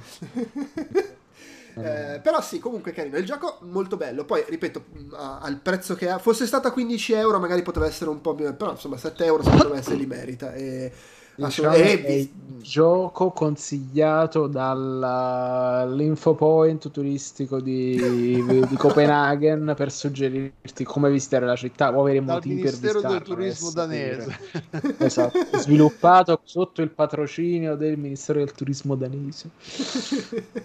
Vabbè, però al di là di questo, questo gimmick, diciamo, del 101%, è, è veramente un bel gioco. Poi, appunto, eh, molto bello a livello audiovisivo e molto, molto divertente come, come meccaniche. Sì, Intanto è arrivata la mia gatta che mi, mi stu- mi stupivo perché di solito arriva sempre quando facciamo i podcast, non, è- non si era ancora presentata e qua è sta a miagolare e a richiedermi le carezze. Allora, Inglet assolutamente eh, consigliato. L'altro gioco eh, di cui volevo parlare è una roba ancora più bizzarra. Si chiama In the Hoop, proprio scritto In da e poi Hoop, eh, col, col punto esclamativo, attenzione, importante, il punto esclamativo. E che cos'è? È un gioco in VR che è stato pubblicato sull'Oculus Store App Lab. Cos'è l'App Lab? È una roba che hanno lanciato a febbraio eh, che ti permette di pubblicare giochi che sono magari ancora non completi eh, sperim- che- o che sono eh, prototipi, roba, è un po' l'accesso anticipato di Oculus. Eh, e come l'accesso anticipato di Steam è comunque integrato, cioè tu pubblichi all'interno di, de- de- dell'app lab, però poi il gioco lo puoi trovare nell'Oculus Store e se lo compri anche da non dentro l'Oculus Store te lo ritrovi nel tuo account su Oculus, quindi apri Oculus, dopo io cioè lo compri da- dal sito magari di chi l'ha sviluppato, ma poi accendi Oculus Quest e te lo ritrovi lì dentro, normalmente come se l'avessi comprato nello store. L'unica cosa è che non li trovi nello store che apri da dentro Oculus Quest, cioè da dentro, da dentro il visore, perché lì ci vanno solo quelli che hanno superato tutti i processi di certificazione, eccetera. E se sei nell'app lab è perché magari il gioco non è ancora finito eh, e non ha ancora passato i processi di certificazione. Per esempio, questo In the Hoop, adesso non so se gli manchino altre cose, però gli manca ancora il multiplayer eh, live, diciamo, in cui giochi contemporaneamente con altre persone. Ci sono solo le classifiche eh, online dal punto di vista del multiplayer. Uno dei motivi per cui è una cosa un po' sperimentale qual è? Il gioco che cos'è? È una specie di simulatore, diciamo, di, di pallacanestro, però di pallacanestro quella, tra virgolette, da sala giochi, nel senso di eh, quei, quelle, boh, non so, vogliamo chiamarli cabinati, che si trovano nelle sale giochi o magari nei, nei- nei locali, ristoranti americani e che eh, sono un eh, non so come dire c'è, c'è- c'è il canestro hai proprio la palla fisicamente e c'è il canestro là in fondo e si gioca cercando di fare canestro eh, in una roba che però è un camminato da sala giochi adesso chi sta vedendo vede una riproduzione del gioco. Però è quella roba lì è la palla canestro vera fisica da sala giochi e mh, tu quando inizi a giocare sei dentro questo ambiente, questa specie di locale pubblico, alla tua sinistra hai un coin op, un cabinato, eh, con proprio quei tastoni in cui puoi scegliere la modalità a cui giocare. Ci sono varie modalità di allenamento, all'inizio ti fa usare dei, dei- dei- prendere dei cubi e piazzarli su un tavolo per prendere dimestichezza col controllo tridimensionale nella, nella VR eh, e poi fondamentalmente ti ritrovi a giocare con un, un dispenser che ti appare davanti e che ti, ti- ti smolla i palloni e vari canestri che appaiono in giro, a volte sono i canestri quelli appunto da Luna Park, a volte proprio c'è il canestro vero ad altezza naturale, più altre cose bizzarre tipo il canestro che si muove avanti e indietro, il canestro messo in diagonale che devi fare canestro di tabellone per forza, robe del genere. eh, con più tutto un elemento anche sonoro, quando fai più canestri in fila senti il pubblico che si gasa e robe del genere. La cosa figa qual è? Che puoi giocare con i controller, ma supporta il riconoscimento delle mani di Oculus Quest. Eh, io ci ho giocato con Oculus Quest 2, però cre- credo ce l'abbia anche l'uno, non, non sono sicuro di questo. E devo dire funziona bene. Allora, nei limiti, eh, a parte che devi stare in un ambiente illuminato molto bene, se no si, si sminchia, ma poi vabbè, ovviamente eh, è un riconoscimento che ha dei limiti perché eh, il tipo di tecnologia è quella che è, ma tutto sommato funziona bene e poi c'è il limite che non hai una palla veramente in mano.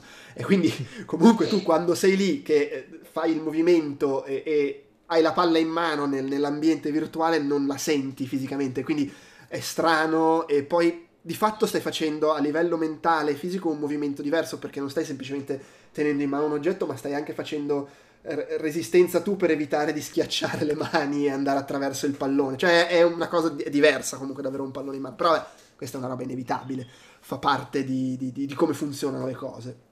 E devo dire però, nel complesso funziona bene, ovviamente fa fatica quando fai- provi a fare cose velocissime, non riesci, per dire, sbagli un canestro, ti torna la palla, non riesci a prenderla al volo con le mani, se non per caso. Però, però, ti rileva bene il movimento, puoi tirare in vari modi diversi, cioè poi muovi le mani per cui fai quello che vuoi, puoi fare il tiro libero tirando la palla da sotto, puoi metterti e fare il movimento tutto giusto, comunque rileva se stai usando come si dovrebbe, no? una mano per supportare, una mano per tirare, Eh, rileva anche il movimento della mano e delle dita per, per imprimere la rotazione alla palla, cioè tiene conto di tutte queste cose, vedi la palla che prende l'arco, che ruota, poi è ovvio che non è eh, simulazione perfetta uno a uno e, e non, eh, cioè non è super realistico. Ho l'impressione, non lo posso sapere, ma ho l'impressione che ci sia anche un po' di lavoro per rendere, cioè un po' stile mira assistita, nel senso che se il tiro lo, lo lanci più o meno dove dovresti, la palla tendenzialmente andrà dentro. Però non è che fai canestro automaticamente, cioè sono molti di più i tiri che ho sbagliato di quelli che ho messo dentro. Eh, devo dire, mi sono divertito. Eh, ieri, per esempio, prima che si registrasse il podcast, mi sono messo, mancava mezz'ora, mi sono messo, vabbè, dai, ci gioco un po'. E cazzo, ancora un po' arrivavo in ritardo, cioè erano passati 20 minuti senza che me ne accorgessi. Ha comunque un sacco di piccole mod- modalità sfiziose, è, è divertente, certo, è, è una cosa con dei limiti, costa comunque una quindicina di euro, quindi è una spesa impegnativa e magari varrà più la pena quando sarà implementato anche il multiplayer sincrono, diciamo, eh, ammesso che funzioni bene, perché a quel punto può diventare anche più divertente, cioè sarà la sfida a canestri assieme invece che semplicemente confrontare i punteggi. Però già adesso devo dire lo trovo mi ha sorpreso, cioè mi aspettavo un'esperienza stile il 90% dei giochi per Kinect, eh, in cui alla fine cioè, la, la sfida non era tanto il gioco in sé, ma la sfida era, era riuscire a capire come ti dovevi posizionare perché ti rilevasse bene il, il sensore. E invece qui quello, quello tutto sommato non succede, sì, ogni tanto si incarta, ma in linea di massima riesce a giocare bene. Eh, l'unica cosa è che, vabbè, appunto, come dicevo prima, ti muovi più lentamente e stando un po' più attento e preciso di quanto non lo faresti nella realtà perché hai paura che si sputtani, che non ti rilevi bene la mano e tutto. Però no, eh, davvero, davvero una cosetta sfiziosa e, e che, mi ha, e che mi ha divertito e- ed è bello vedere che si sperimenti in queste direzioni perché io mi immagino comunque che fra 5-10 anni questo tipo di cosa di riconoscimento delle mani funzionerà in maniera impeccabile però già adesso è a un livello secondo me eh, gradevole certo per questa cosa specifica rimarrà sempre il limite che non puoi avere una palla in mano perché se la lanci distruggi il salotto. non, se, non se ne esci, cioè non è come lo sparatutto dove puoi avere in mano un fucile finto e comunque già ti dà quella sensazione, cioè il pallone, non è che puoi prendere il pallone e tirarlo, eh. Cioè, o fanno una roba che ti metti in giardino e c'è, però a quel punto giochi davvero a pallacanestro. Cioè, Esatto, ti metti in giardino ti dove hai un canestro. avere il coso in giardino. Eh, eh, cioè, eh, com- però come compromesso secondo me funziona ed è, ed è molto, molto gradevole. Ed è, ed è tutto. Eh, intanto vorrei ringraziare un certo Tail che ci ha dato la- la- la- la sottos- la- insomma, l'abbonamento su Twitch. Sembra Ah, buono. Ah, e tra la l'altro... subscription si la subscription. E tra l'altro, a proposito, a proposito di ringraziare, eh, ringrazio anche Federico Bergamo, che è un nuovo patron, eh, un altro che ci si è messo a darci l'obolo, l'obolo mensile. Eh, ringraziando, sono quasi dieci anni che ci segue, che ci ascolta. E lì mi viene sempre da rispondere, mi dispiace, però che, che dobbiamo fare? Non è Ok. colpa nostra. no, infatti. Va bene. eh, chiudo io, saluto io. Ormai Ma ho preso sì, scelto. Ho preso lo. Qua- Quando arriva il capo, gli altri Esatto. si, si chiudono in angolino. Va bene, ok, abbiamo concluso. Eh, grazie a chi ci ha seguito live, chi ci ascolta poi in podcast su YouTube o dove vi pare. Tra l'altro, per un po' di giorni rimangono anche le registrazioni su Twitch, quindi sono anche lì. E ricordatevi sempre di cliccare dappertutto, abbonarvi, regalarci quattrini e altre cose del genere, volerci bene. eh, e, e basta. ci, ci si becca la prossima settimana con Outcast Popcorn e Outcast Weekly, come al solito le, le registrazioni eh, su Twitch sono il lunedì e il mercoledì dopo pranzo. E, e basta, anche perché non credo ci siano altri- altre cose. Stiamo preparando altri podcast per prima della pausa estiva, ma non c'è altro che abbiamo già deciso quando registrare. Quindi per il momento ci limitiamo a questo. Grazie a tutti, grazie Alessandro e Francesco. Cazzo, vi ringrazio che io manco c'ero. E ciao. Ciao! Ciao.